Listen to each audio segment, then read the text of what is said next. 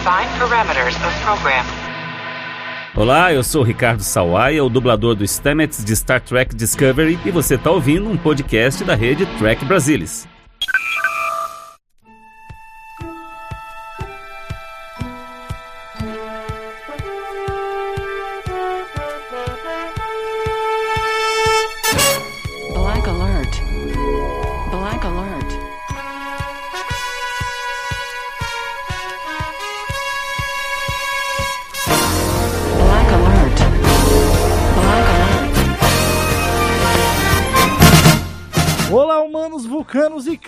De todo o Brasil! Está começando mais um Black Alert, o seu podcast de Jornada nas Estrelas.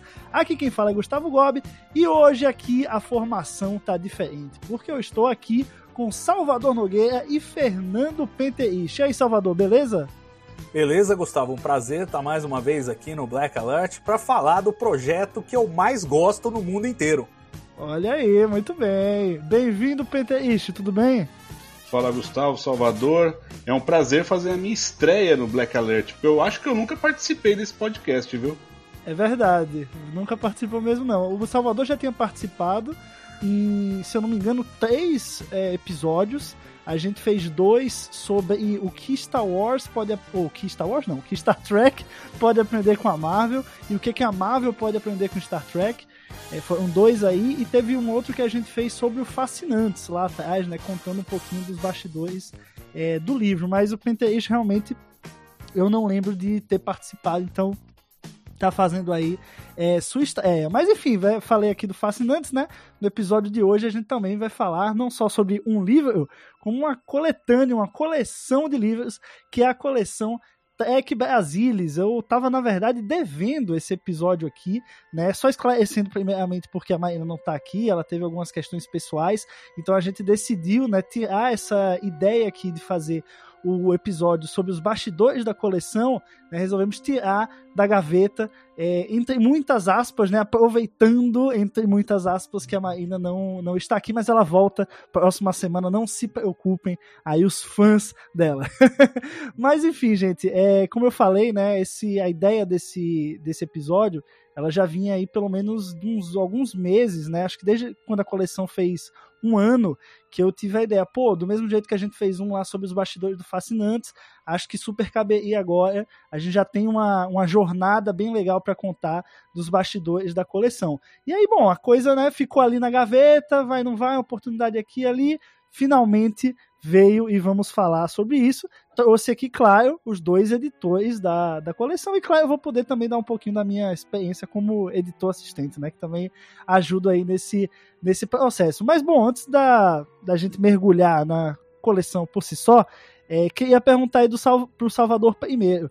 É, a gente sabe que o Fascinantes ele foi um projeto aí pensado para os 20 anos do Trek Brasilis. E a coleção veio logo depois. Mas a ideia da coleção, ela realmente existiu é, após o Fascinantes ou ela já vinha de antes dele, Salvador? Bom, Gustavo, essa o, o, o projeto da coleção ele é meio que uma continuação do Fascinantes, ou melhor dizendo, o Fascinantes foi o piloto para esse projeto. A gente é, nunca tinha se aventurado no, no Trek Brasilis a fazer conteúdo impresso.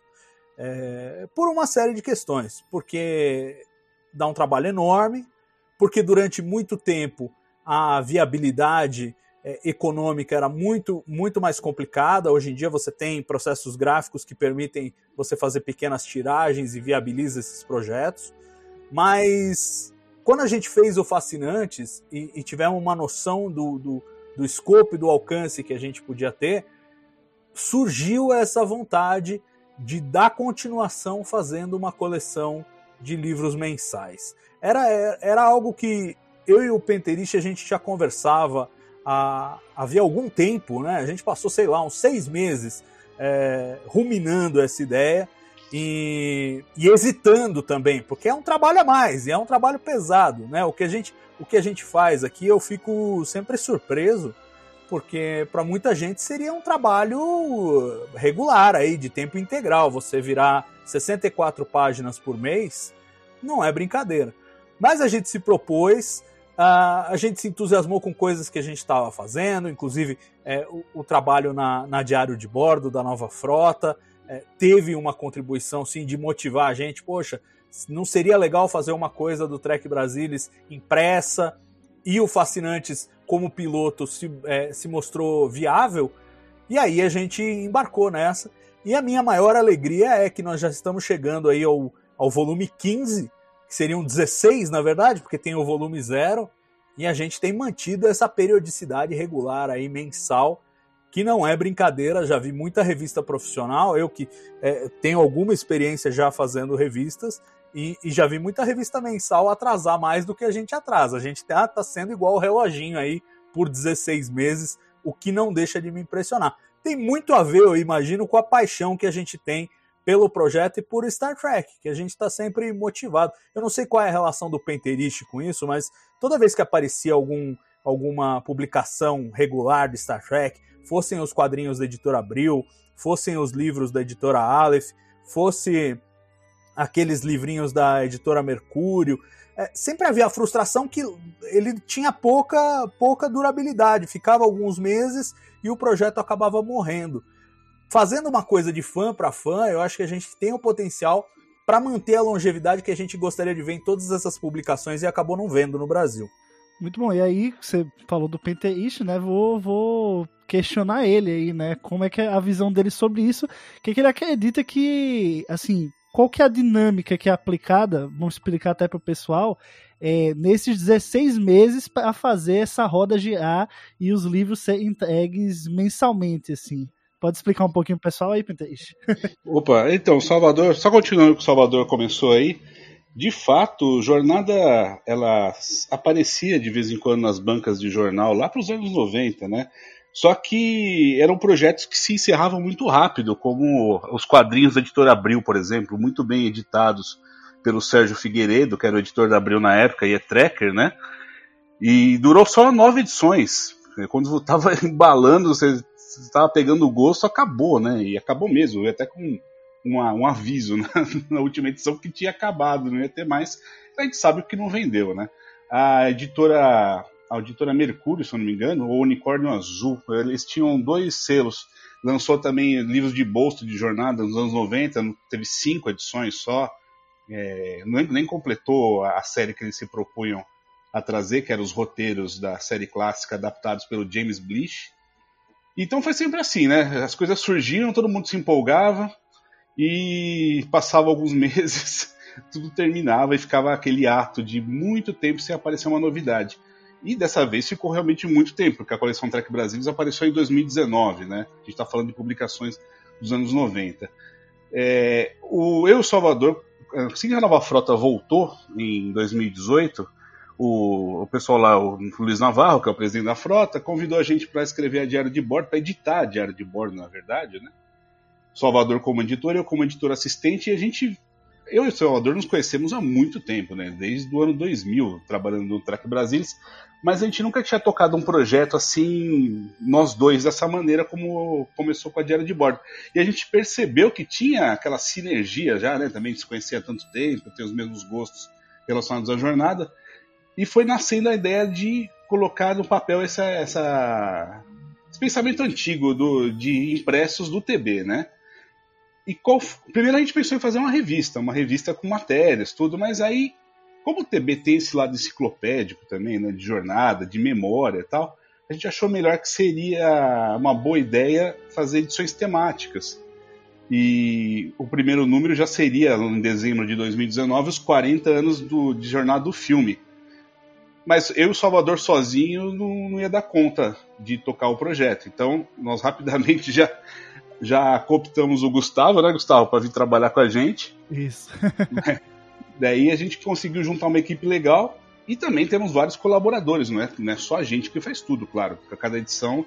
É, tudo bem, tem uma outra edição que só a gente fez, mas a maioria das edições. a gente é guloso às vezes, né? a maioria das edições a gente chama o pessoal e tem, tem muita gente aí do TB que é convidada que topa assim sem pensar duas vezes. É uma ótima um ótimo acréscimo aí para o conteúdo que vai nessas páginas dessa coleção, que como o Salvador disse, são 16 volumes, né? Porque começou no zero, agora nós finalizamos o 15, deve ir para gráfica na próxima semana. Eu acho que é uma coleção legal que, que modéstia à parte, todo tracker deveria ter em casa, viu, Gustavo? É bem interessante. Você falou desse lado meio enciclopédia, né, que o TB tem e a gente acaba imprimindo isso muito na, na coleção. É, e aí eu vou quero jogar o Salvador justamente porque algumas pessoas ficam se perguntando, né, sobre questão de direitos autorais. Como é que isso funciona? A gente publicar livros é, voltados ao universo de Jornada nas Estrelas e mesmo assim não ter é, é essa, assim, não, não temos os, os direitos de licenciamento da marca, né? E aí é justamente onde entra a questão do, do que é um livro reportagem, né, Salvador? Você pode explicar um pouco isso para o pessoal entender melhor? Exatamente, Gustavo. É, essa, essa é a pegada. A gente procura sempre trabalhar com esse conceito de livro-reportagem, que é o seguinte: se você tem algum elemento que é de interesse público, você pode reportar sobre ele. É liberdade de imprensa, é liberdade de expressão. O que você não pode é explorar a marca. Então, se a coleção chamasse Star Trek Brasil, não poderia.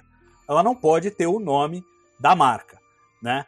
É, ela também não pode ter um conteúdo que é 100% de propriedade é, de, um, de um único detentor de direitos autorais. Né? Então a gente procura sempre criar um certo equilíbrio nas, nas edições, é, trazer imagens, trazer conteúdos que não necessariamente tenham relação com a CBS e sempre com esse foco jornalístico de fazer um livro reportagem sobre um determinado tema de Star Trek. Inclusive, é uma coisa que a gente é, cogita é, em algum momento fazer algum, algum volume que não seja diretamente ligado a Star Trek. Pode ser uma coisa tangencial, né, como os filmes que influenciaram Star Trek ou uh, os grandes clássicos da ficção científica. Tem, tem, tem espaço para a gente abrir esse leque.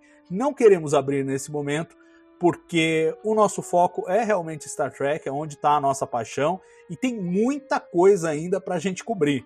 Né? Se a gente sentisse que o assunto está se esgotando, a gente poderia fazer essa, essa transição. Nesse momento não é o plano, mas é uma coisa que vira e mexe, passa pela nossa cabeça, até porque o foco é esse, é de reportagem de conteúdos de cultura pop, que eu acho que é um, é um material que acaba agregando é, na compreensão de como funciona a produção de televisão, a produção de cinema. Eu, eu aprendi muito né, como um, entre aspas, estudioso de Star Trek nas últimas décadas, acompanhando as produções, e como Star Trek está praticamente desde 1964, tem alguma coisa em produção, com alguns hiatos que são menores do que a gente costuma pensar na nossa cabeça, é, você tem toda a história da televisão a partir de 1964 e toda a história do cinema a partir de 1979. É um material muito rico e ajuda muito a gente entender essa indústria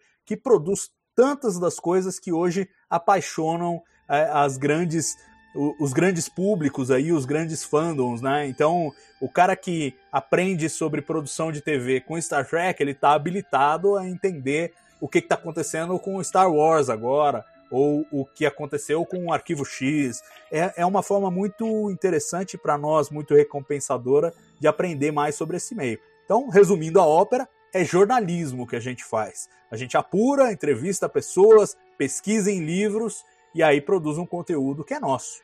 Perfeito, Salvador. É, agora é uma pergunta aí pro Penteish. A gente conseguiu, assim, a gente observa, né, que ao longo dessas, desses 16 volumes que, que a coleção já ganhou, existem aí algumas, alguns padrões, digamos assim, né? Por exemplo, existem os livros que são guias de episódio, existem os livros que são totalmente in-universe, né? Que eles contam uma história ali, não, não pelo, pela perspectiva de bastidor, mas pela perspectiva dentro do universo mesmo, como se estivesse sendo reportado é, de dentro, como foi, por exemplo, a história do século XXI, né? Que conta a história desse século, mas lá dentro do universo de Jornada. Né? E também tem os livros que são tudo sobre alguma coisa, né? Tudo sobre Jornada 2, ou tudo sobre Decade, enfim. É, o Pinterish, qual que é a diferença assim, desses formatos na hora de colocar o livro na prática, na hora de produzir, fazer? Como é que você enxerga isso? Bom, a coleção Trek Brasilis de fato tem temas bem abrangentes dentro de jornada. É, por enquanto a gente tem saído com, com volumes que falam sobre bastidores, né? Que é o caso do, dos filmes de cinema. Nós já cobrimos os dois primeiros filmes de cinema da linha Prime, agora no volume 15 nós vamos falar tudo sobre o primeiro filme do universo Kelvin, né, lançado em 2009. Aí são bastidores, é, toda a parte criativa, desde o do começo da, da ideia, do primeiro insight que o estúdio teve vai para fazer esse tipo de, de produção. Temos também os guias de episódios, né, que você pode usar como um companheiro para assistir os capítulos da, da série. Já lançamos de Picard, já lançamos é, Lower, Lower Decks. Tô até pegando aqui para ver se não esqueço mais nenhum. Aí a nova geração também. Primeira temporada, Short Tracks, também lançamos as duas primeiras temporadas.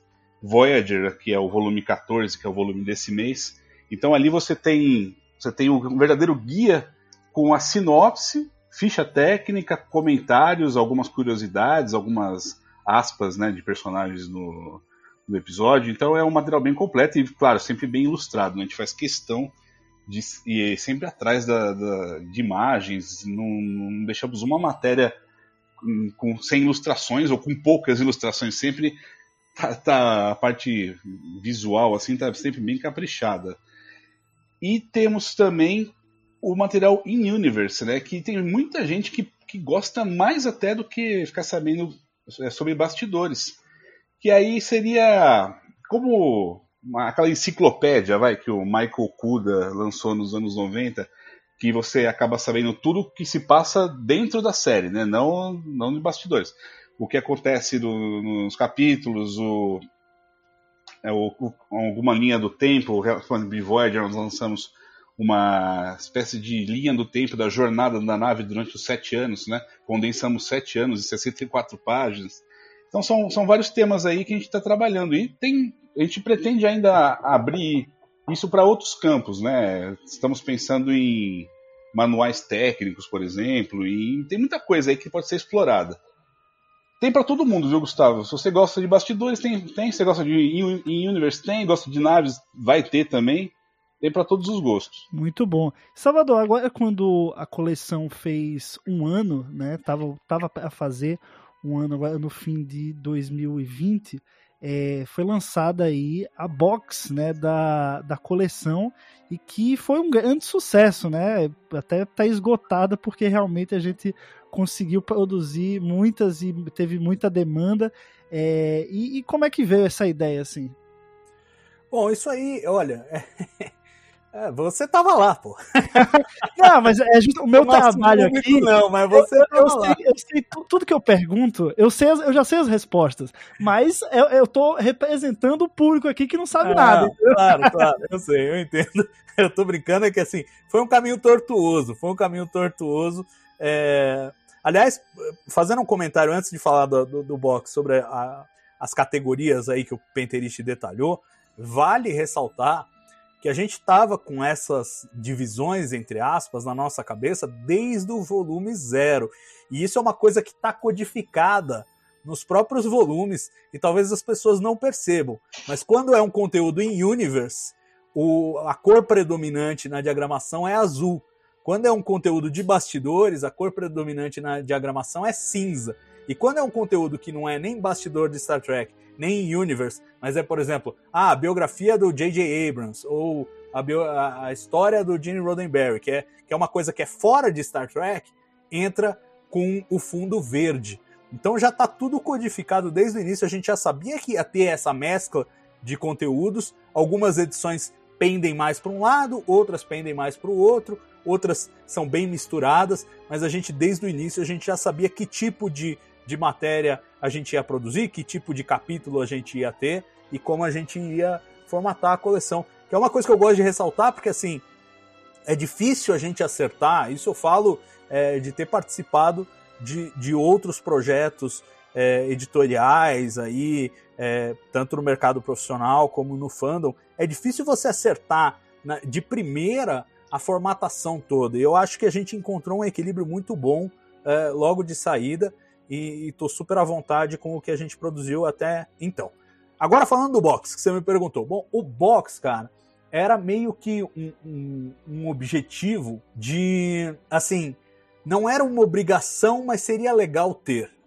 E a gente passou meses e meses e meses procurando a solução técnica para fazer esse box. Então a gente foi em várias gráficas, é, cotamos vários formatos, é, a gente quase desistiu, na verdade. Foi na 12 badalada que a gente falou: olha, não, é, eu acho que dá para fazer e tem esse formato. Achamos um formato que combinava é, a relação custo-benefício que a gente achava que viabilizava, mas é sempre uma grande aposta, né, Gustavo? É, a gente fala aqui agora, ah, vendeu pra caramba, esgotou e tal, mas quando a gente fez, a gente não sabia. A gente não pois sabia é. a real demanda, né? E a gente começou com uma tiragem que era metade do que a gente fez no final, né? Porque a gente realmente não sabia qual era a aceitação.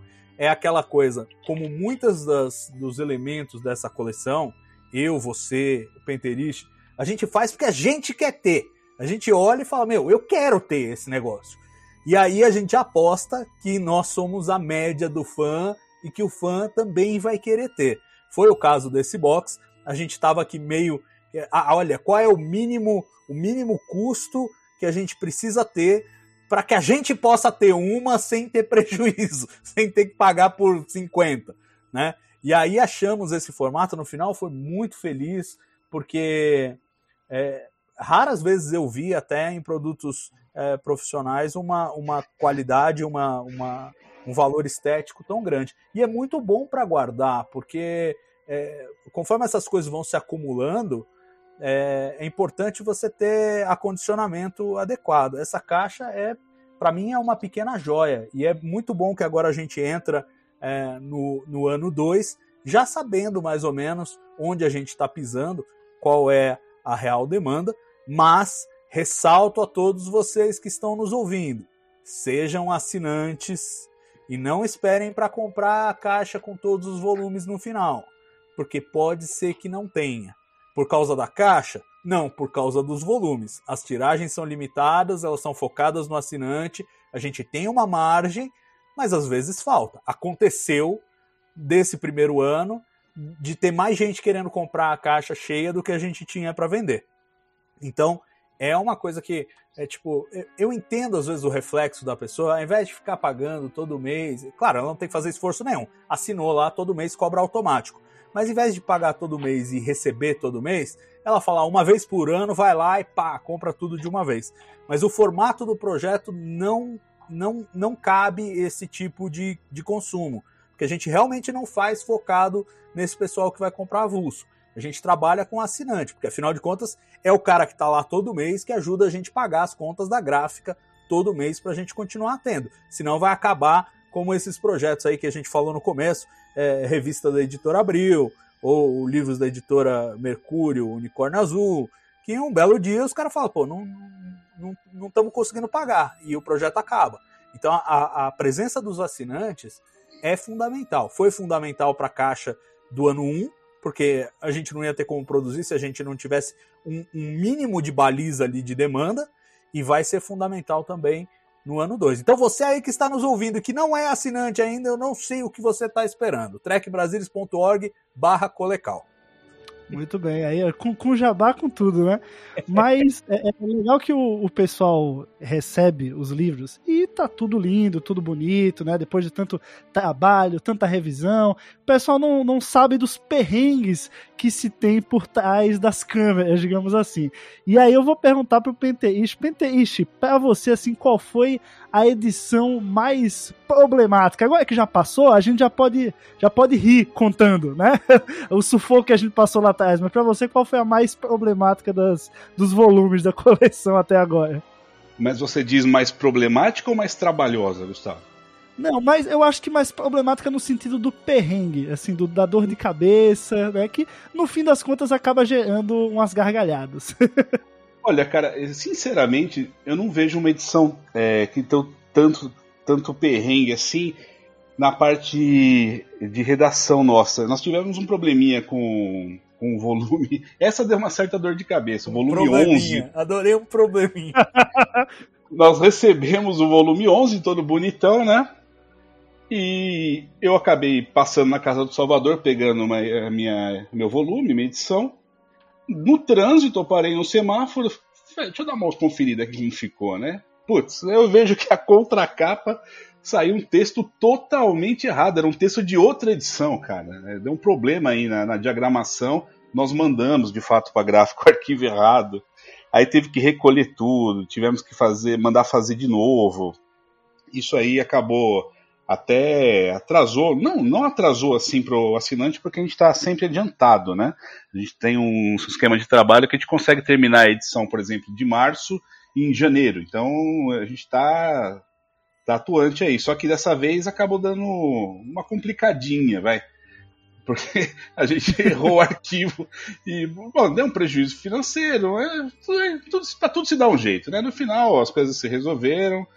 E só o nosso amigo Salvador aí, que estoca na casa dele a coleção Trek Brasil, que ficou com uma tiragem extra totalmente errada aí pra, sei lá, pra ele usar como forro de gaiola para passarinho. Não, não, vocês sabem, foi doado para um, um projeto educacional. Eu fiquei com alguns volumes de lembrança da nossa pequena tragédia, mas, mas eu não fiquei com os volumes todos, não. E foi dado um bom, um bom encaminhamento para eles. Realmente foi, eu acho que foi o mais, o mais sofrido. E, e foi onde a gente perdeu uma vantagem. A gente estava realmente adiantando cada vez mais, até porque é, com o avançar da pandemia, a gente começou a calcular que o correio ia demorar mais para entregar e a gente, por nossa vez, precisava antecipar é, a produção para poder chegar ainda no mês para o assinante. E aí, naquele, naquele volume 11, a gente deu uma engasgada. Mas aí juntou com o Natal, com o processo das caixas e tal, e no final nos acertamos e voltamos ao passo. Eu, eu considero esse um grande exemplo de resiliência do projeto, porque ali, se a gente não tivesse um planejamento mais cuidadoso e não tivesse uma margem de tempo, a gente estaria realmente encrencado. Foi o nosso Apolo 13 essa edição. É, né? exatamente. Muito bom. Mas falando agora de coisa boa, né? Edição, edições não que teve muito perrengue, mas que vocês mais gostaram de fazer, que deu mais prazer de escrever ou de revisar, enfim, trabalhar cada um dos detalhes. Vou começar com Penteish. Para você, Penteish, qual que foi a mais legal assim de você produzir e depois pegar em mãos assim o livro e ver, poxa, esse aqui deu foi o que deu mais orgulho assim para mim. Olha, Gustavo, é claro que a gente sente prazer em todas que a gente faz, né? A gente tem dois, três prazeres, vai, com a coleção Trek Brasilis, que é quando a gente tem a ideia, quando a gente termina, né, e manda pra gráfica, e quando a gráfica devolve. E, porque entre esses passos aí é só trabalho, mas é um trabalho que a gente gosta, né? Por isso que a gente inventou também de fazer. Agora, é, eu não tenho uma edição em particular, mas eu posso citar acho que duas, três, vai, vou citar três a números, a volume zero, né? Os 40 anos de Jornal do Filme, foi o primeiro, né, cara? Foi nosso, na, na, nosso episódio piloto, né? E deu certo. Depois eu gostei muito mesmo do volume 6. Deixa eu confirmar se é o 6 mesmo. Isso. The tudo Cage. sobre The Cage. Um, inclusive eu tive a oportunidade de escrever um texto que há já quase um ano e meio eu estava para fazer e não encontrava como fazer e acabou calhando de encaixar nessa edição, que é a história do Jeffrey Hunter em São Paulo, né, em 1954, que é uma história que faz tempo que eu queria contar e consegui para essa edição. E não só por isso ela acabou se tornando uma das minhas preferidas. E essa, esse volume 13, né, cara, a, a vida do Gene Roddenberry, 100 anos, que eu acabei escrevendo sozinho com Salvador. Nós fizemos aí no final do ano e lançamos em janeiro.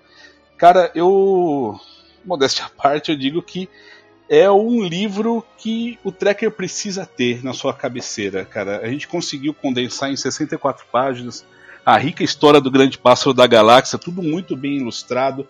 Deu um trabalhão de pesquisa, mergulhamos na biografia, no livro da biografia dele, biografia oficial do Gene, e um monte de material aí, de várias, várias publicações.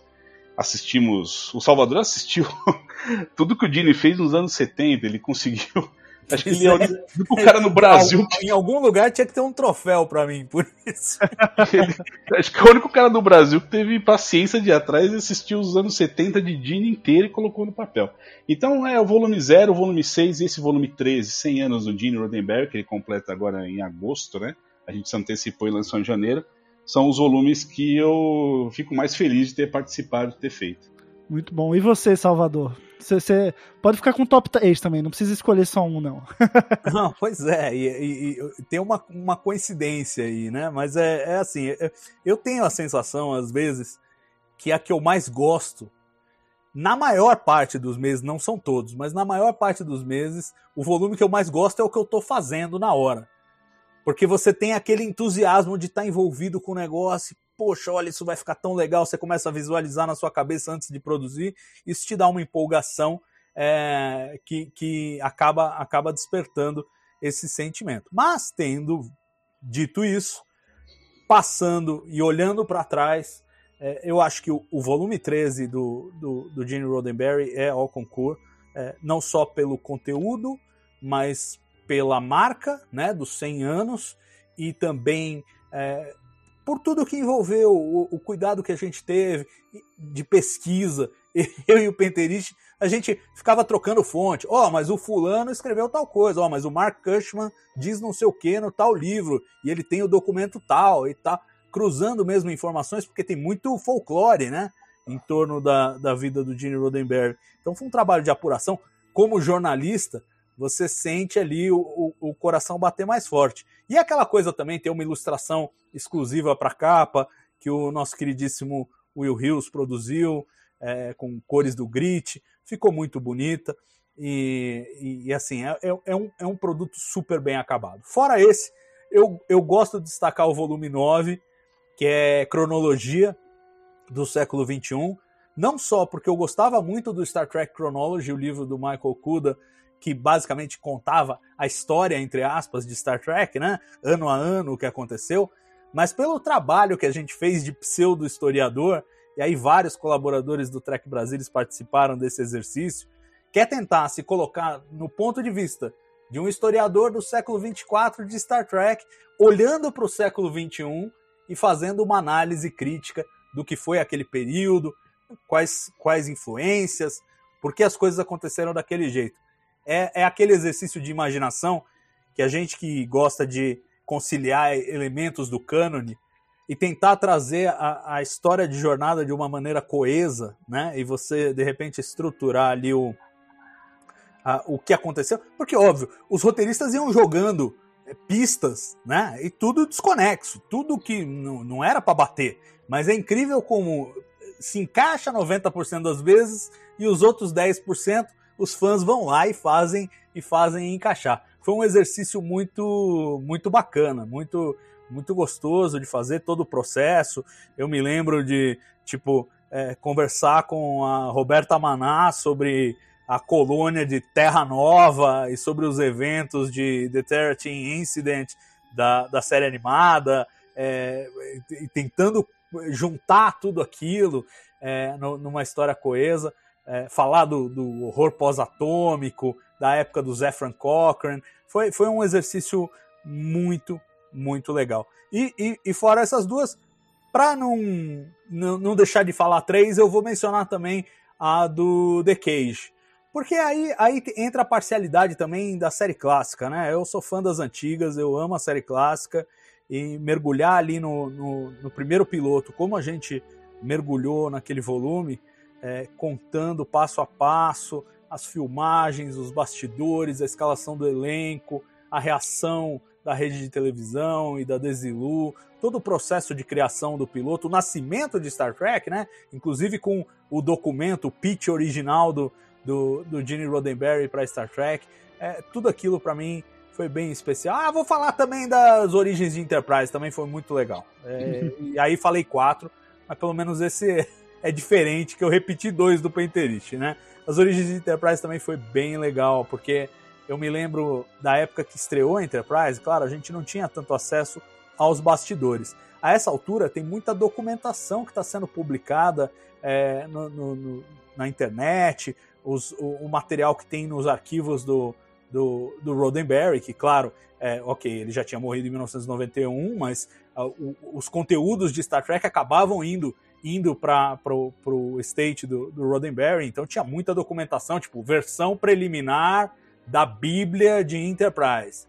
E aí, pô, uma história completamente diferente para o passado do Capitão Archer, que se chamava Jackson, não se chamava Jonathan, e, e, a relação dele com o Phlox era diferente, tinha um monte de outros elementos, e aí a gente vê como a série foi sendo moldada mesmo para virar aquilo que a gente acabou conhecendo. Eu sou parcial em favor de material de bastidores de Enterprise, porque foi uma série que teve muito pouco disso nas, nas publicações oficiais, né? Por conta daquela, daquele declínio de Star Trek naquele começo dos anos 2000, é, todos aqueles aquelas manuais de referência, aqueles companions que saíam das outras séries, não saíram para a Enterprise. E foi muito legal poder encontrar todo esse material disponível é, para pesquisa e montar ali uma, um, um documento coeso que retrata realmente como foi o passo a passo da criação de Enterprise. Esse é o volume 7.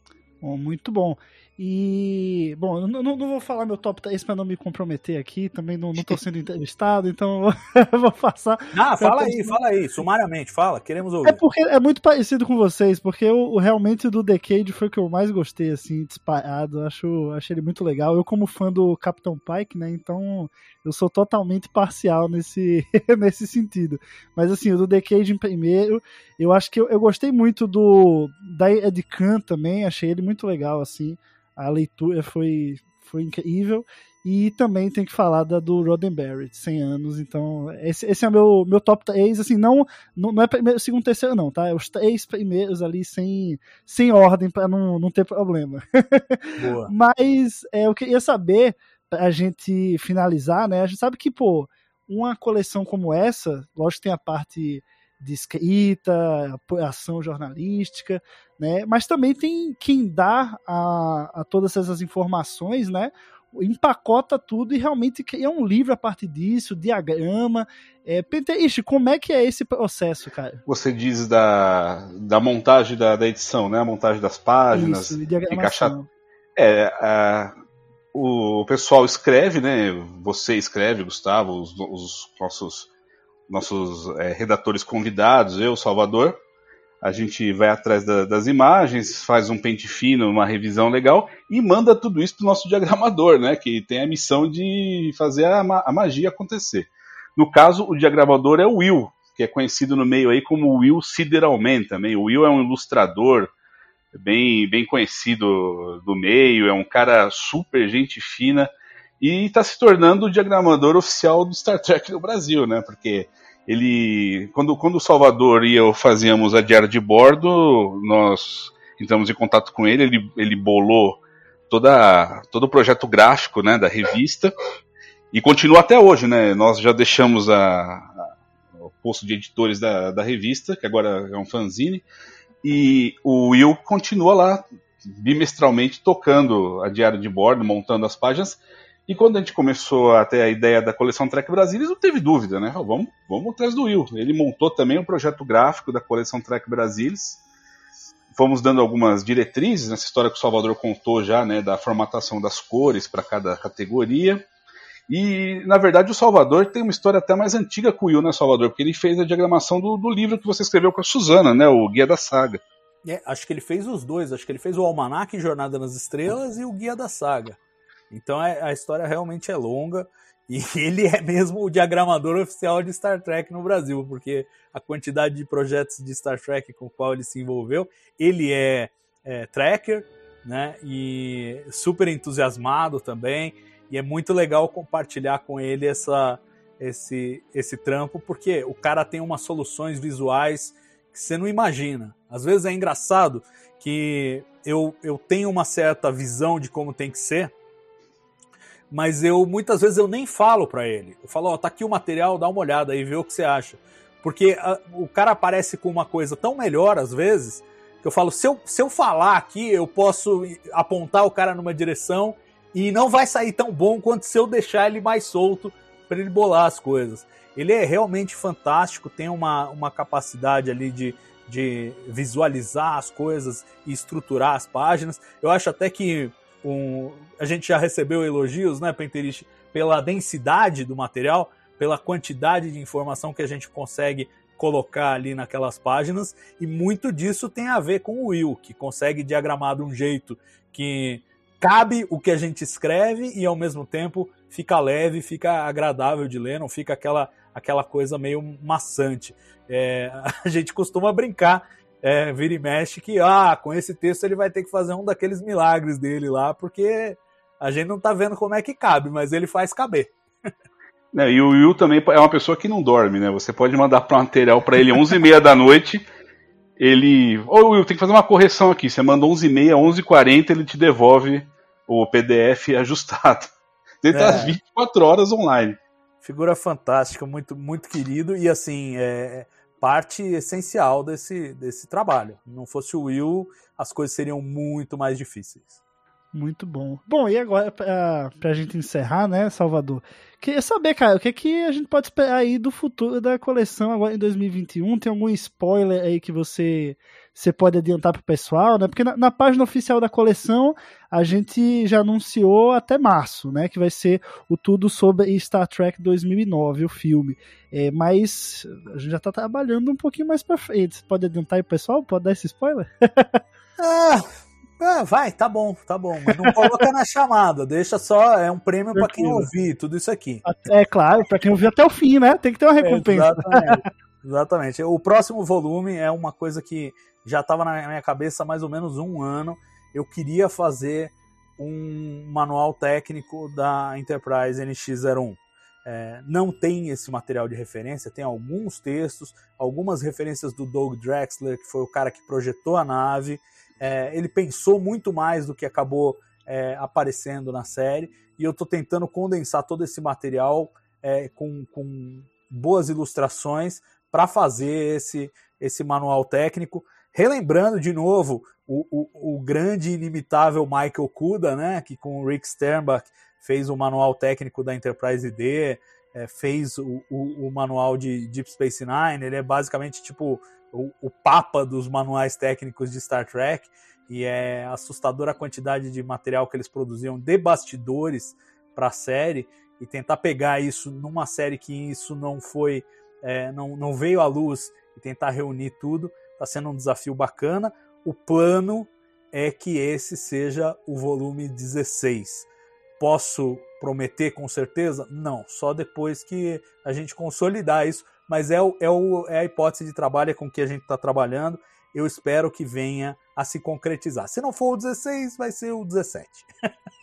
mas, mas, mas vai sair. E assim, com relação ao futuro, eu acho que assim, a gente tem que torcer pela sobrevivência, na verdade, né? Porque é um projeto que a gente faz com amor, é um projeto que a gente faz é, sem é, outra ambição que não seja continuá-lo, né? E para isso depende, claro, que a gente mantenha um certo patamar de, de assinantes, de gente interessada na publicação, porque a gente sabe muito bem como é a impressão de, desse tipo de material. Né? É, o, o, o, custo unitário vai caindo conforme você imprime mais. E, e a gente está meio que num limiar assim. Se cair muito a demanda, a gente passa a ter um negócio que não para, que não para em pé. O custo estoura o, o, orçamento que a gente tem com base no número de assinantes. Então, assim, me, o meu grande, a minha grande esperança para o futuro é que tenha um futuro. E, e eu tenho muita confiança de que sim, porque, como a gente disse, estamos a 15 volumes, indo já com um olhar para o 16. Isso significa que são 17 edições já. E estamos tendo uma longevidade que poucas publicações de Star Trek têm. Eu espero, que, eu espero que a gente possa se tornar a mais longeva das publicações. Isso só é possível porque não tem interesse comercial. Se a gente tivesse que contratar uma equipe para produzir o um material, para editar o material, para cuidar de todos os processos, despacho, envio, é, controle de cadastro, certamente a gente não teria como, é, como bancar com, com a demanda que a gente tem. Então acho que assim, é uma coisa que a gente faz com amor E eu espero que a gente possa continuar fazendo. Muito bom. Então, queria agradecer demais aqui a participação de você, Salvador, do Penteish. Muito obrigado aos dois. E, claro, né, vida longa e próspera aí a coleção Trek Brasilis. E bom, pessoal, a gente vai, vai ficando por aqui. Você que ouviu o Black Alert até agora, você pode ir lá em techbrasilis.org para a gente continuar o papo lá na seção de comentários do post desse episódio. Falar aí se você é assinante, qual dos volumes da edição que você mais gosta e se você ainda não conhece a coleção, por favor, né? techbrasilis.org barra colecal, ou vai lá no site, né, techbrasilis.org, e na barra tem lá o, o, botão da coleção, é só entrar, clicar, conferir todos os livros. É, alguns estão disponíveis para compra avulsa, caso não seja do, do, seu interesse realmente se tornar um assinante, né? Alguns, infelizmente, já estão esgotados, mas enfim, vale a pena conferir quem ainda não é, é um assinante, porque dá trabalho, é muito gratificante é, e tá ficando muito bom. Um projeto que, que venham mais 15 meses, mais muitos anos aí, para que a gente possa celebrar essa coleção e Star Trek no Brasil. Então, valeu Salvador, valeu Penteishi, até a próxima, tchau, tchau.